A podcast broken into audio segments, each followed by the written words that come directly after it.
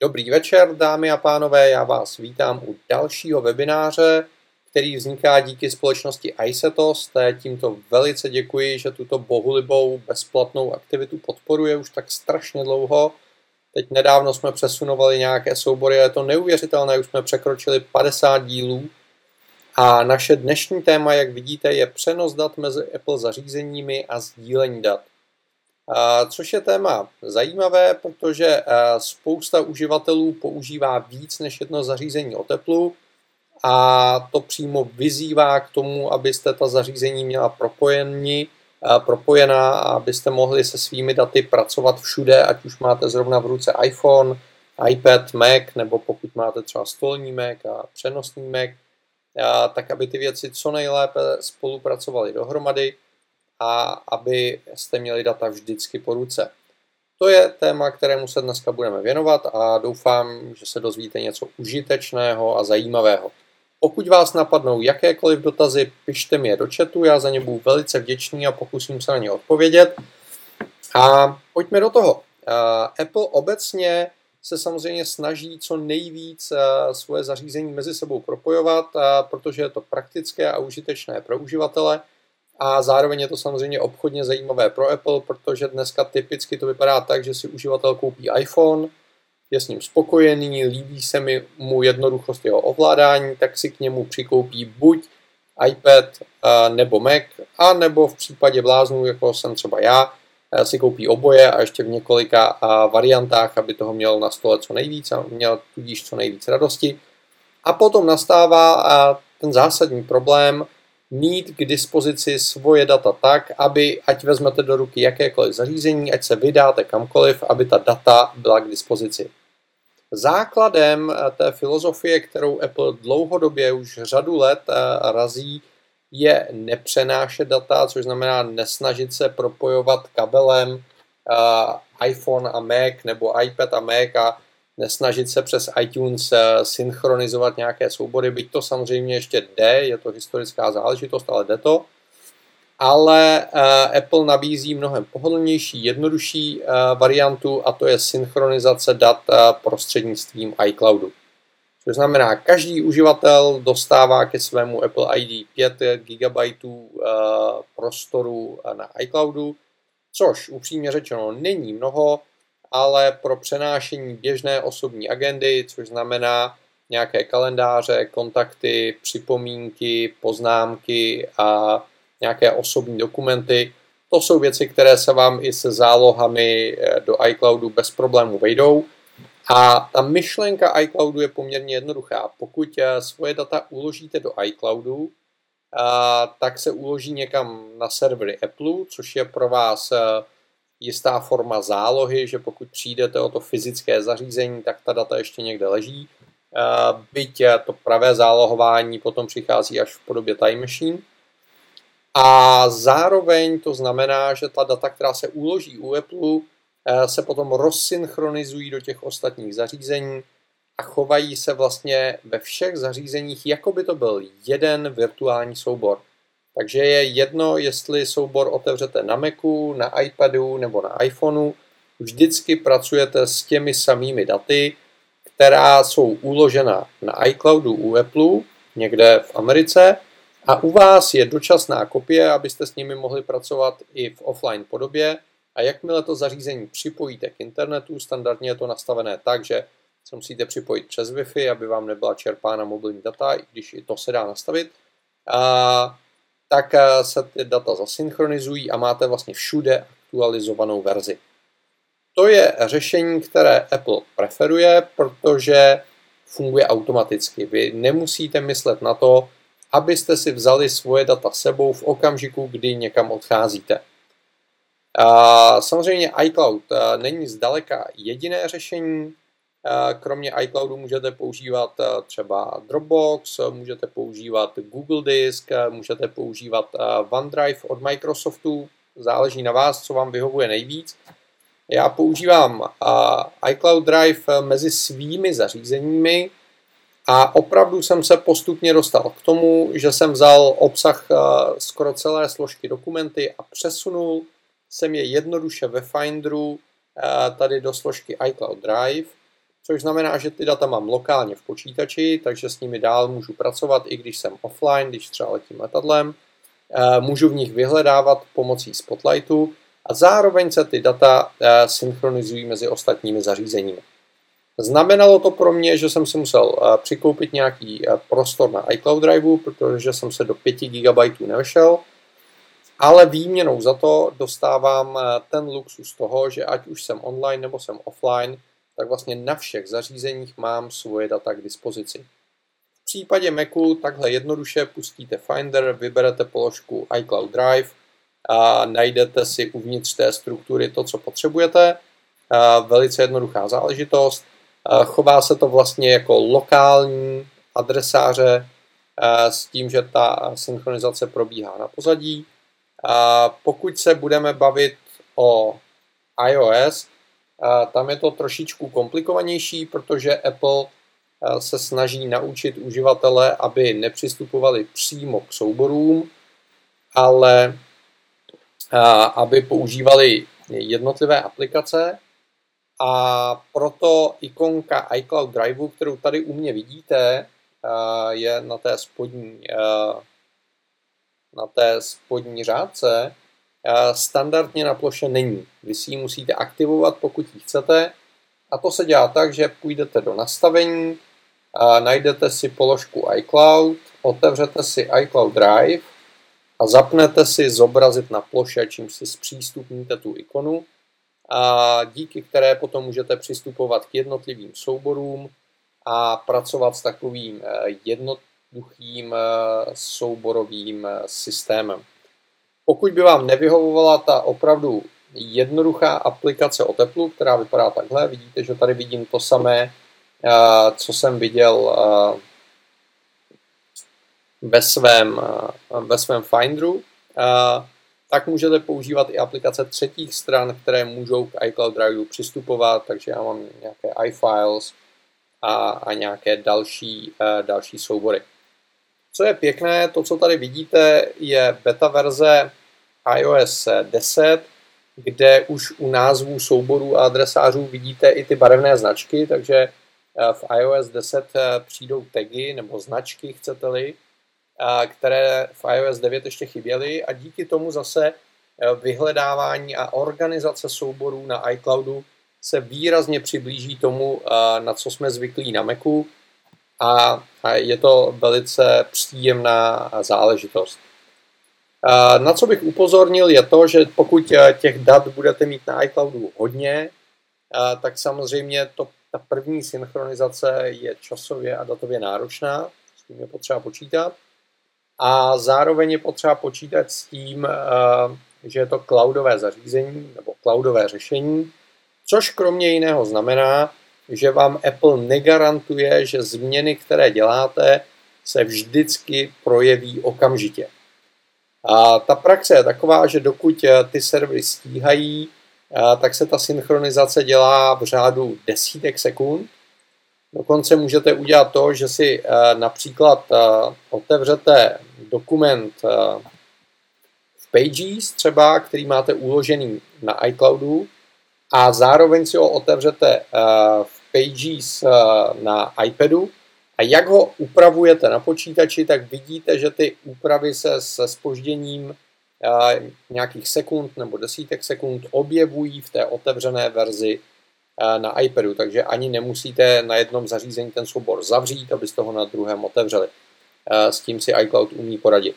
Na druhou stranu, pokud budou servery Apple zrovna zatížené, bude špička, tak se může stát, eh, že ta synchronizace eh, se spozdí o minuty, někdy dokonce o hodiny a vy jakožto uživatelé to v zásadě eh, nemůžete ovlivnit. A to je daň za to, že ta služba je levná a je dostupná všem. Mám tady od Romana dotaz. Když přesunu složku z Macu do složky iCloud Drive, je tedy potom v Macu jen na jednom místě, zálohuje ji potom Time Machine. Ano, a pokud eh, přesunu složku do iCloud Drive ve Finderu, což znamená, a vzal bych eh, nějakou složku třeba z plochy, chytnují a přesunují do iCloud Driveu a přesunují, tak bude v počítači jenom jednou. Přesune se ze složky uh, plocha do složky iCloud Drive. Zároveň, protože je uložena lokálně, taky Time Machine bude zálohovat, takže kromě toho, že ta data budete mít někde na serverech Apple, tak je budete mít zálohována přes Time Machine, třeba do Time Capsule jako já, včetně historie změn v těch dokumentech. Takže v tomhle ohledu se nic nezmění. Já osobně iCloud Drive používám velice rád. Nikdy jsem nenarazil na to, že by se mi nějaké soubory ztratily nebo se s nimi něco stalo. V tomhle ohledu to musím zaklepat, všechno je v pořádku.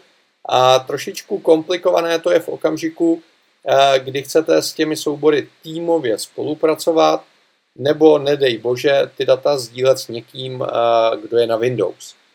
Ono to jde, když budete třeba přímo v té aplikaci Pages, tak můžete říct, ano, chci ten soubor sdílet, chci ho sdílet přes odkaz na iCloudu.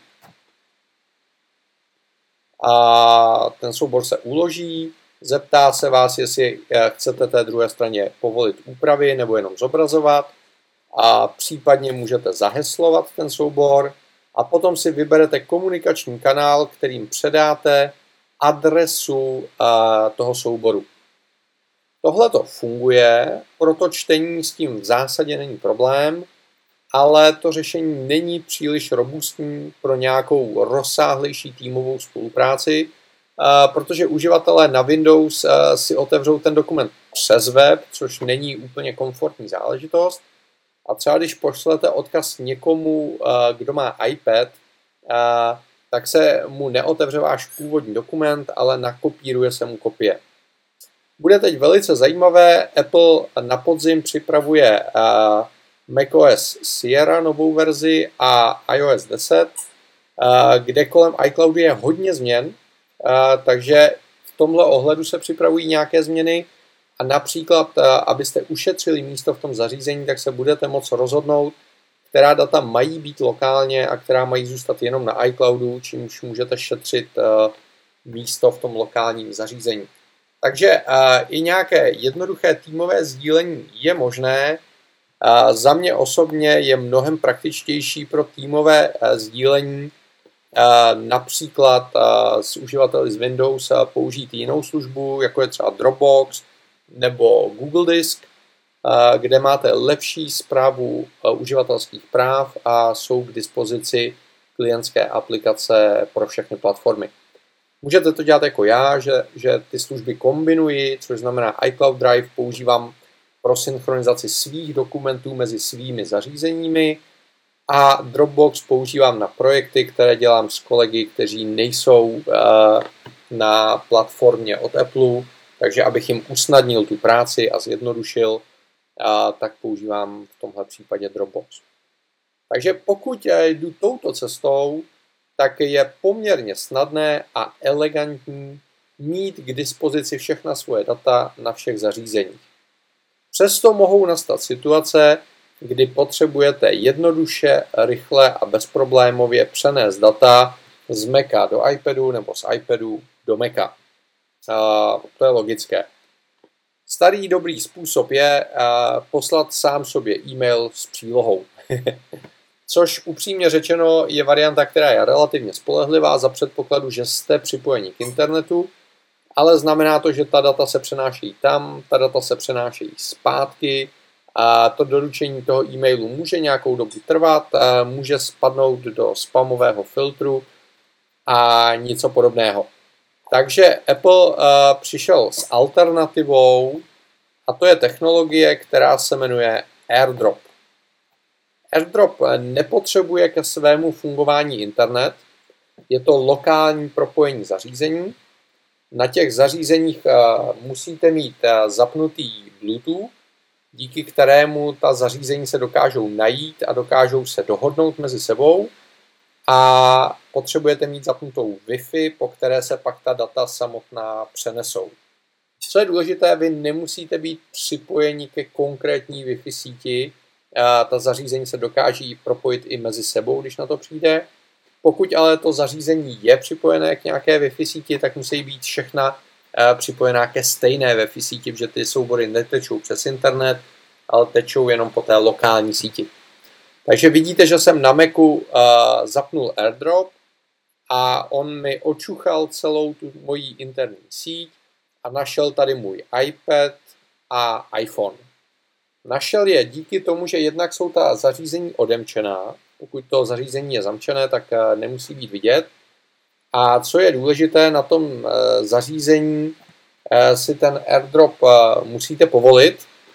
Takže když ze spoda vytáhnete ovládací panel, tak tady vidíte položku airdrop a můžete rozhodnout, jestli vaše zařízení je viditelné přes technologii airdrop všem zájemcům nebo pouze uživatelům, jejichž Apple ID máte v kontaktech, a nebo jestli chcete a priori uh, AirDrop jako technologii vypnout. Takže uh, já mám zapnuto pro všechny, uh, protože jsem zatím neslyšel o tom, uh, že by někdo AirDrop hacknul. A co je důležité, když se vám někdo snaží poslat nějaký soubor, a, tak jste na to vždycky upozorněni a ta technologie se vás ptá, jestli chcete ten soubor přijmout nebo ne. A, a nikdo nemůže od vás odebrat a, soubory. Vždycky je vy musíte aktivně odeslat nebo vy aktivně přijmout. A, takže v tomhle ohledu a, žádný problém není. Je tady jedna výjimka, když jde o vaše vlastní zařízení, což znamená na obou dvou zařízeních je přihlášené vaše Apple ID, a tak se ty soubory přenášejí automaticky a není tam ten dotaz na to přijetí, protože se očekává, že když posíláte něco sami sobě, tak o tom víte a chcete to udělat. Takže jednoduše v případě Macu a vezmu soubor, myší ho přetáhnu na dané zařízení a pustím ho a vidíte, že se ty zařízení spojily. Teď se přenáší nějaký RAW soubor, který má nějakých 20 eh, MB, takže ten přenos je poměrně rychlý, záleží na tom, jak rychlá je ta Wi-Fi síť. A teď došlo k tomu, že se ten soubor přenesl a vidíte, že už je otevřený v příslušné aplikaci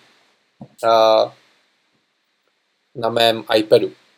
Eh, funguje to tak, že eh, iPad očekává, že data ukládáte do konkrétních aplikací, takže když pošlete fotku, skončí v aplikaci fotografie. Když pošlete dokument eh, z Pages, skončí v Pages. A když pošlete dokument, který je obecný, třeba tady pošlu PDF, tak po odeslání do toho iPadu se vás ten iPad eh, zeptá, do které aplikace ten přijatý eh, dokument eh, chcete uložit. Což znamená, neukládá se někam obecně, ale ukládá se do konkrétní aplikace a já si řeknu, ano, chci to PDF otevřít v iBooks, v iTunes University, v Documents, v Notability, kde třeba ty dokumenty nějakým způsobem komentuji, v Printer Pro, pokud bych je chtěl tisknout, a tak dále a tak dále. Takže vy vlastně přijmete, přijmete ten soubor do konkrétní aplikace. Co je nevýhoda airdropu, uh, kterou všichni pravděpodobně tušíte, je to, že je to technologie krásná, jednoduchá a bohužel není absolutně spolehlivá. Ta situace je taková, že aby vám airdrop fungoval, tak eh, musíte mít eh, zařízení, které má nejnovější Bluetooth chipset, takže u starých Maců, u hodně starých iPadů, u hodně starých iPhoneů jednoduše nefunguje a nic s tím neuděláte.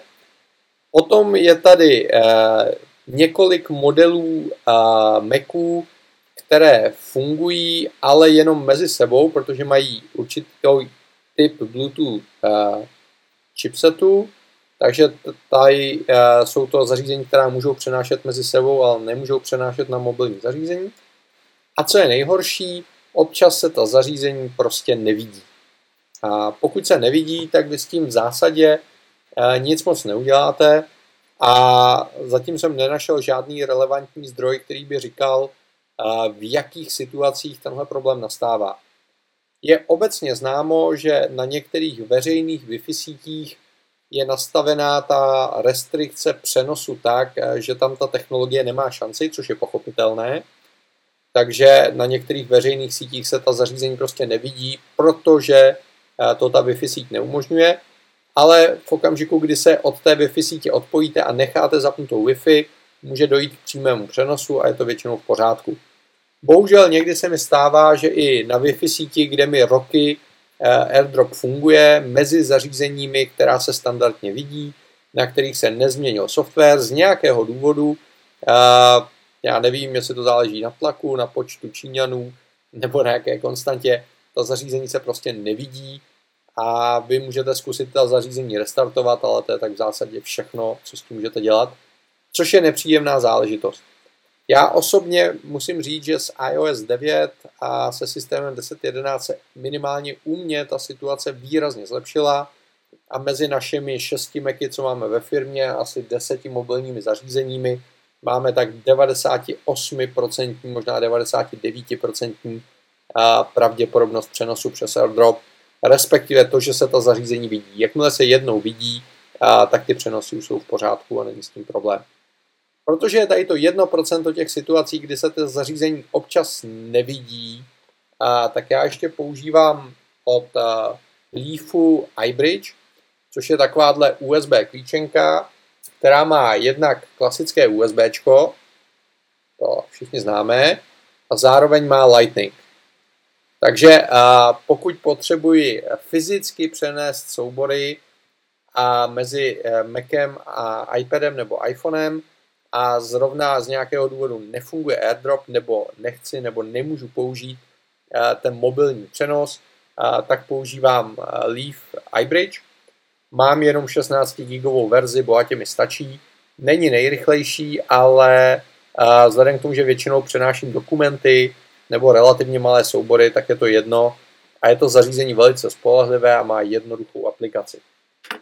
A zároveň bych chtěl upozornit, eh, že tohle řešení není, což znamená, narazil jsem na to, že uživatelé se snažili pomocí redukce z Lightningu na USB propojit eh, Maca a iPad, což bohužel nefunguje, protože tato redukce je primárně určená na přenos fotografií a videí, takže když tohleto zapojíte, eh, tak ten iPad se snaží importovat fotky a videa a neumožňuje vám jiný provoz. Stejně tak čtečka SD karet je jenom čtečka, neumožňuje zápis na ty SD karty. Takže je to zase jednosměrné řešení. Pokud na Macu něco nahrajete na SD, tak to můžete stáhnout pomocí té čtečky, ale musí to být fotka nebo to musí být video, protože se aktivuje ten software na přenos fotografií a videí. Mimochodem vidíte, teď jste to možná zaznamenali, že se na chviličku připojil další iPad, eh, což buď znamená, že můj pes si hraje na iPadu, eh, což občas dělá, a nebo to znamená, že to zařízení se na nějakou chvilku aktivovalo a díky tomu se spojilo. Takže i takovéhle věci jsou občas vidět a je strašně zajímavé, když jdete na nějaký Apple event, nebo když jste někde, kde je hodně lidí, nebo v hotelu, nebo podobně, a když si zapnete AirDrop, tak začnete vidět spoustu Apple zařízení, které mají zapnutý AirDrop a je to eh, vtipná záležitost. Takže bohužel vám nedokážu říct 100% návod, jak zařídit, aby se zařízení přes AirDrop viděla, ale když už se vidí, tak to funguje velmi dobře a já jsem za to vděčný, protože eh, často nastávají situace, kdy potřebujete eh, ta data přenést bez připojení k internetu, takové situaci je to super zábavná, příjemná věc. Pokud byste nechtěli spolehat na AirDrop, tak dalším řešením je pořídit si Wi-Fi disk, který k počítači normálně připojíte přes USB a můžete jakákoliv data ve velkém objemu a velice rychle nahrávat a stahovat. A zároveň ten eh, disk umí vytvořit vlastní Wi-Fi síť, ke které se připojí ten iPad a prostřednictvím té Wi-Fi sítě a speciální aplikace pak umí přenášet data. Já osobně používám hodně od Western Digital My Passport Wireless. Což je zařízení, které vám opravdu umožňuje za poměrně malé peníze mít k dispozici 1 nebo 2 terabajty dat dostupná na obě dvě zařízení, což je strašně příjemná záležitost. A nebo pokud chcete něco odolnějšího, což znamená rychlého, s menší spotřebou a odolného vůči nárazům, tak mám od Toshiby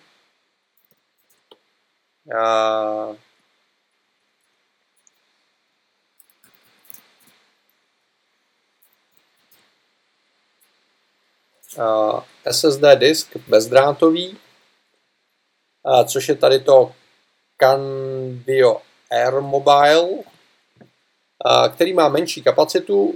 Já konkrétně mám 128, 128 GB, ale výhoda je, že to zařízení je menší, nevadí mu nárazy, nevadí mu otřesy, eh, je v tom SSD, takže eh, při menším rozměru to má stejnou výdrž na baterky a je to takové trošičku odolnější zařízení, jinak ten princip je úplně stejný.